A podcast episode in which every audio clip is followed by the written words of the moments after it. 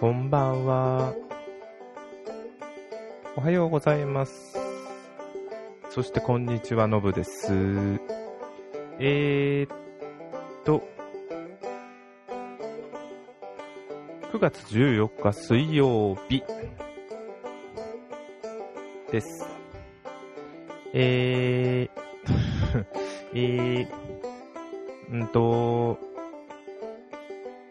雨ばっかです。まあ東京ですね。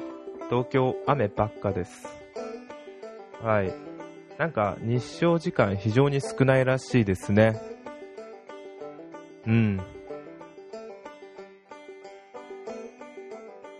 こんなに少ないのは時期的に何でしたっけ？秋の雨。ちょっと忘れちゃいましたけど、梅雨みたいなもんで、秋もこういう時期は雨が多いんですね。まあ、台風多いっていうのは毎年確かにそうだった気がします。9月の今頃は。また台風が発生して、来週頭にでも関東に来るかもしれないというふうに言われてますね。はい。うん。もう9月も半ばになって、あっという間に半ばになってしまいましたね。ということで、まあ前置きはいいとしまして、すぐに話に行っちゃいましょう。まあお話ってのはもう、あれですね。先週の9月8日にありました、Apple のスペシャルイベント。まあ発表会ですね。はい。発表会です。これ名前なんかあったっけ？特にないか。よくある名前が、ちょっと待ってくださいよ。あったー。なんでもないです。その前に一つ、ちょうど、今日は14日なんですけど、今日それの、夜中なんですよね。多分午前2時以降と言われてるんですが、iOS が10に更新されたということで、朝方更新しました。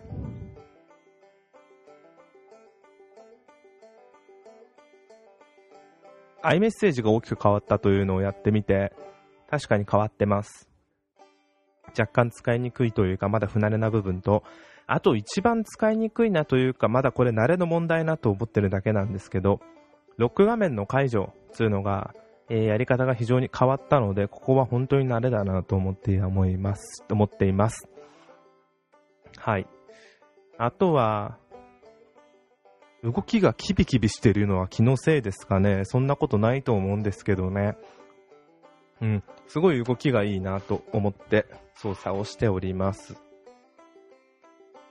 そこが一番いいなと、まだ全然使ってる最中ですし、iMessage も、まああんま iMessage 自体使ってるわけではないので、特性自体を体験できるわけではないので、こんなのが増えたんだって見た自体でまだ使ってはいません。でも写真はすごいいいですね。前は、Mac 側でできたことだったんですけど、今回顔認識の方が iPhone だけでもできるようになって、写真に写っている人が誰かを認識して、この人が載っている写真っていうのをまとめてくれたりとか、あと、あれです。あれが近いですね。Google フォトに近いんですけど、メモリーとしてこの日ここ行きましたみたいなとか、過去3ヶ月のベストみたいなのをまとめて、簡単な動画スライドショーを作ってくれたりとか、あとアルバムというのも前もあったのかな、ここまで綺麗に分かれてないと思うんですけど、撮り方によって、フォルダー分け、アルバム分けされてるのがすごい見やすくなりました、今まで以上に。これはありがたいですね。うん。前なんか見にくかったんで、それがすごい見やすくなりました。アルバムという部分のわけが、例えばあったのかなかった気がするんですけどね、スローモーションだけとか、バーストチュラとか、タイムラプスだけとか、パノラマだけ、ビデオだけ、セルフィーだけとかで綺麗に分けているっていうのが非常に見やすくなりました。これはいいですね。うん。っていう感じで iOS10 がちょっと引き続きいろいろ見てみたいなと思います。で、話を戻しますが、Apple の発表イベントですね。9月8日木曜日の、午前2時に行われました。これイベントの名前はあったのかなまあいいや、いろいろ発表されましたね。商品自体は iPhone7 と7 プラスと Apple Watch とこれはなんて言うんでしたっけ、Apple Watch シリーズ2と AirPods かなですね。それが大きなとこです。上から順に行きましょう。まず最初スタートした時にまさかのマリオが出てきました。そして任天堂の宮本茂さんが出てきたのが一番驚きました。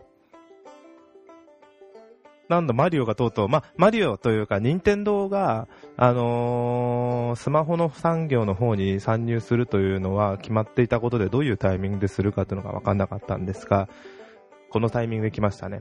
ポケモン GO に関してはあれは任天堂、細かく言えば任天堂ではなく、株式会社ポケモンという会社とナイアンテックが開発したゲームであって、正式にはポケモンではなく、親が任天堂というナイアンテックじゃなくて株式会社ポケモンの親会社が任天堂というだけであって、直接任天堂が開発したゲームではないというのがのね、厳密にはまだ任天堂がスマホに参入してなかったということですね。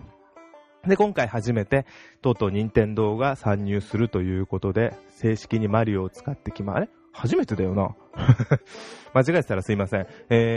それをマリオで入ってくるというので、簡単操作で片手で遊べるマリオということで来ました。これでもまだ年末にリリース予定なんでどうなるかまだ分かりませんが、でも発売を祝して、iMessage、iOS10 の新しい機能でiMessage にステッカーを貼ることができるようになったんで、それに、マリオのステッカーが配布されています。それがちょっと本当今日から使えるようになりましたね。で、次がApple Watch。WatchOS2 についてはまたおさらいですが、ポケモン GO アプリが使えるようになりますという、なんかそりゃそうだよなって、あった方が楽いいだよな、いいよなって思いますよね。歩きスマホっていうのが非常に問題に視されている中で、Apple Watch みたいなのでやった方が決していいとは言いませんが、まだマシでしょっていうのが確かにあります。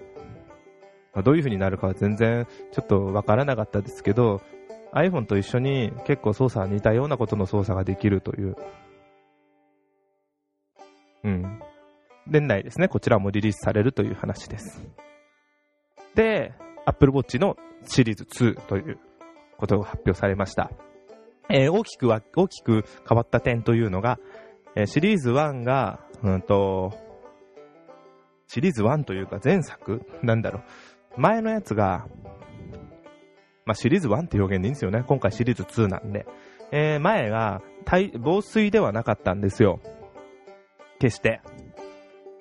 それが今回防水になりました。水深50メートルまで大丈夫ですという、いろんな技術を使って防水にしました。で、あと、前 S1 という、チップが中に入っていたんですが、プロセッサーが入ったんですが、50% スピードアップしたデュアルプロセッサーを搭載する S2 というのが搭載されます。と、あと GPS も搭載しますという、結構単体だけでも利用できるようになるというのが大きく出ますね。で、あとは種類が、Apple Watch のナイキプラスモデルが発表されるという、あとエルメスモデルが前からあるやつですかねぐらいかな。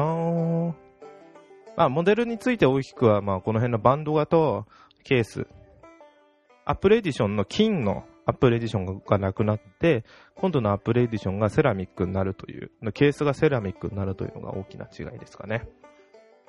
機能としてはあくまで Apple Watch の機能として変わったところは GPS と、防水、完璧な防水というとこですかね。あとこれは iPhone というところ出てくるんですけど、日本だけの機能になるんですけど、フェリカが搭載されたということですね。はい。で次が iPhone で iPhone が、予定通り7というので10の特徴ということが言ってました。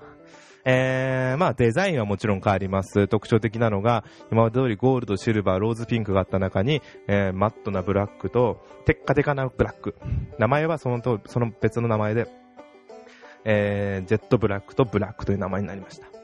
で次がなんかジェットブラックが昔の光沢がある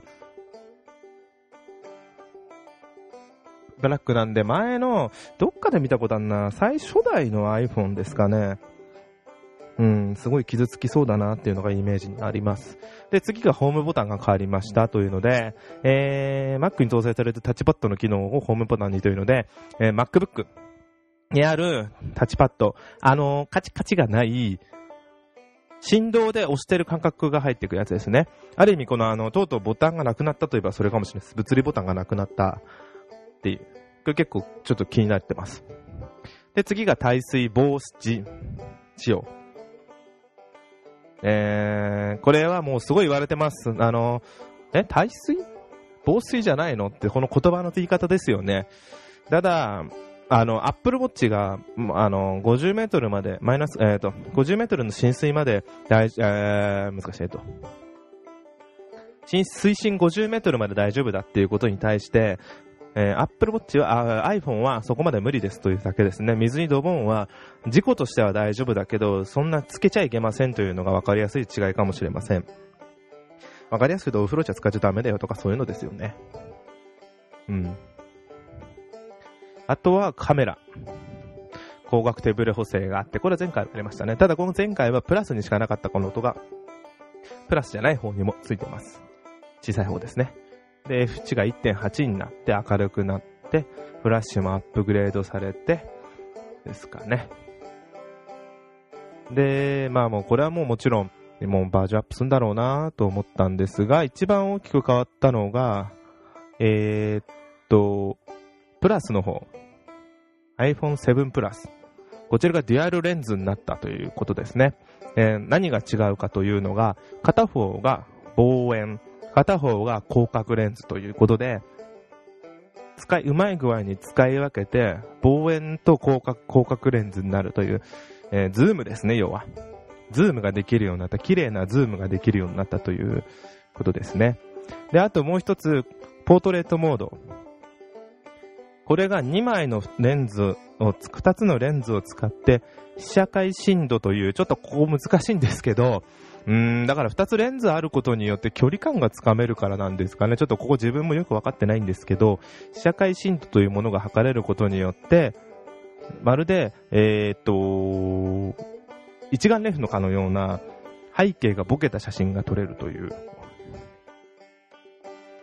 ただこれはまだ10月11月アップデートで採用されるみたいですね。フリーアップデートレーター this year、 年の中か、でディスプレイは 25% 綺麗になりましたと。でもう一つ、スピーカーが初めてステレオスピーカーになった、音量が2倍にアップで、イヤホンジャックを廃止してライトニングコネクターからのイヤホンになりました。でワイヤレスオーディオ、これが AirPods という、Apple が開発した Bluetooth イヤホンですね。わかりやすくと非常に簡単に使えるという、ペアリングを何もせずともできるって思えばいいんですよね。これとつなぎますかって開けた、このイヤホンがケースに入ってるんですけど、ケースの蓋を開けた途端つなぎますかというのが iPhone 側に表示されるという、簡単にできるということです。